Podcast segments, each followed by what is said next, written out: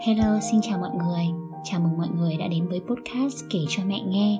Podcast kể về những câu chuyện mình đi du học ở Ý và những trải nghiệm cuộc sống của mình.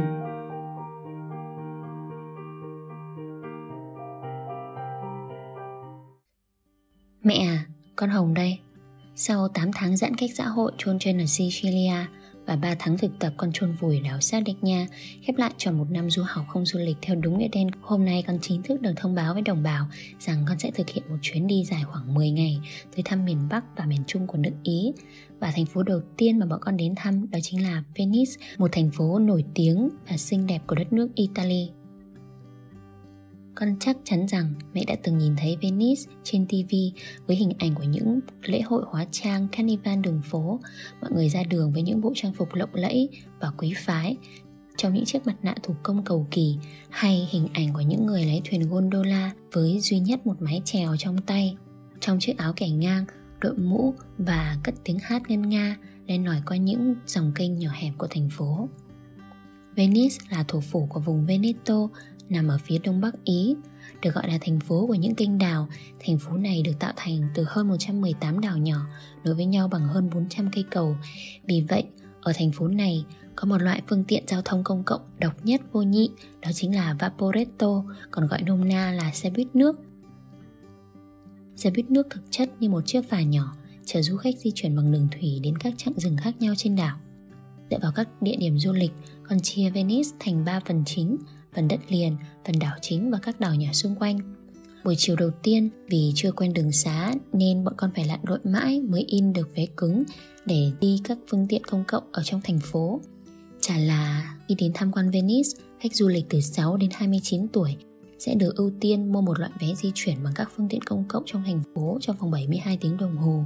Vì thế, sau khi đặt vé ở trên hệ thống, bọn con sẽ tìm đến cây in vé tự động để lấy vé cứng phục vụ cho việc kiểm tra ở các cơ quan chức năng và cũng để bọn con di chuyển đi lại trong thành phố thuận tiện hơn. Loay hoay in vé mãi đến tận 4 rưỡi chiều, bọn con mới bắt được chuyến tàu điện đầu tiên. Trên chuyến tàu điện từ đất liền ra đảo lớn, con cảm thấy vô cùng hài lòng với phương tiện công cộng ở đây bởi thời gian khởi hành của tàu khớp với thời gian dự kiến không lệch một phút. Hơn nữa, tàu chạy rất êm và dễ chịu hơn rất nhiều so với tàu điện ở vùng của bọn con học. Ở các bến đợi thì luôn ghi rõ lịch trình, các tuyến xe chạy, khiến việc sử dụng phương tiện giao thông công cộng ở đây trở nên rất tiện lợi và dễ dàng. Từ bãi đỗ của tàu điện, không khó để tìm đến điểm dừng của một xe buýt nước. Bọn con nhanh chóng được trải nghiệm chuyến xe buýt nước đầu tiên ra đảo chính, nơi tập trung phần lớn các địa điểm tham quan nổi tiếng. Bởi vì vẫn còn đang dịch nên bọn con được nhắc đeo khẩu trang để tránh bị phạt.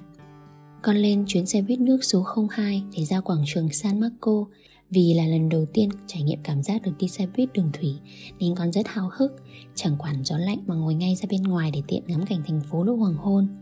Chiều hôm ấy trời chẳng mấy xanh trong, mây gợn dày khiến nắng cũng yếu ớt và khiến trời âm u một chút.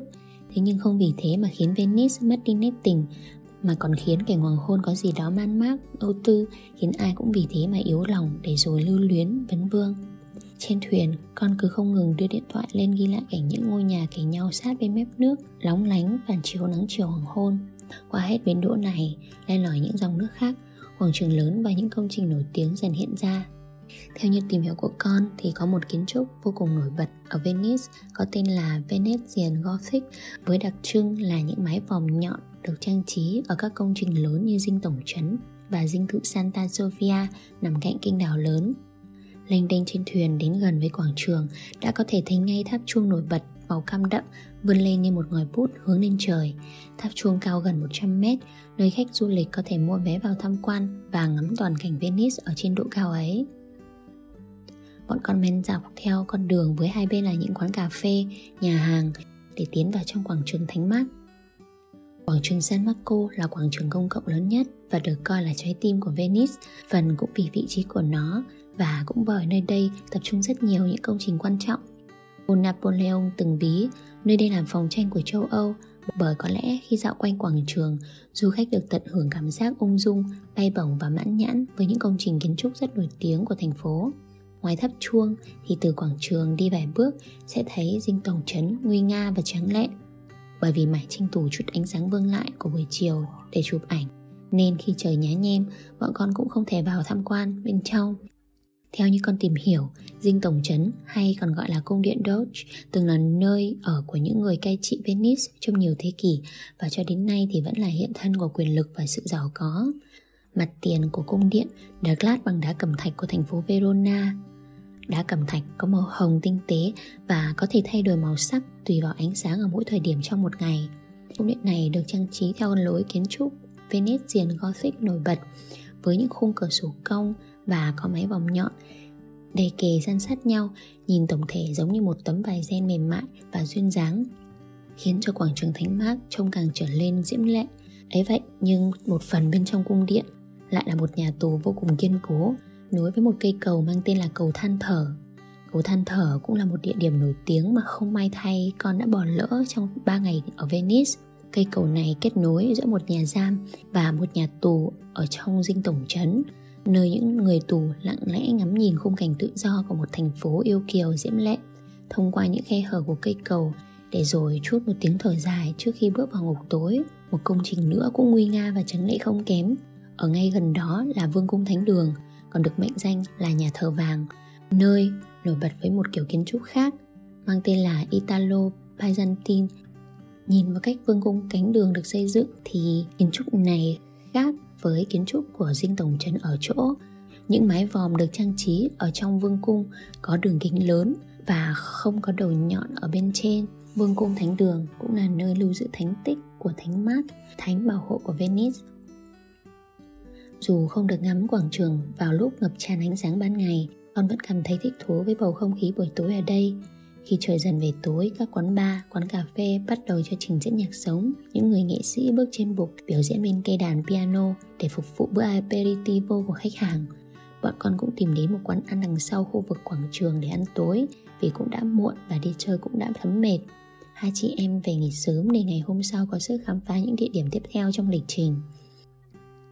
Lịch trình của bọn con ngày tiếp theo đấy là đến thăm Verona, một thành phố lớn thứ hai của vùng Veneto chỉ sau Venice.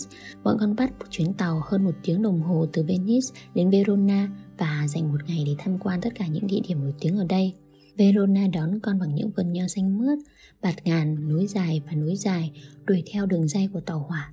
Là một thành phố được UNESCO công nhận là di sản văn hóa thế giới, nơi đây cũng nằm trong vùng sản xuất ra nhiều loại rượu vang được ưa chuộng qua khung cửa sổ trên chuyến tàu đến Verona, con cảm nhận như mình đang sắp đặt chân đến một vùng nông thôn yên bình vậy. Bởi những gì con đang thấy là những thảm cỏ xanh, những hồ nước lặng, những chú bò, chú ngựa khoan thai gặm cỏ thay vì tiếng xe cộ và người qua đường. Sau khi xuống đến ga Varena Portanova, bọn con tìm đường đến ngay một địa điểm không thể bỏ qua và cũng là lý do chính bọn con lựa chọn để đến Verona cho lần tham quan này. Mẹ biết đó là nơi nào không?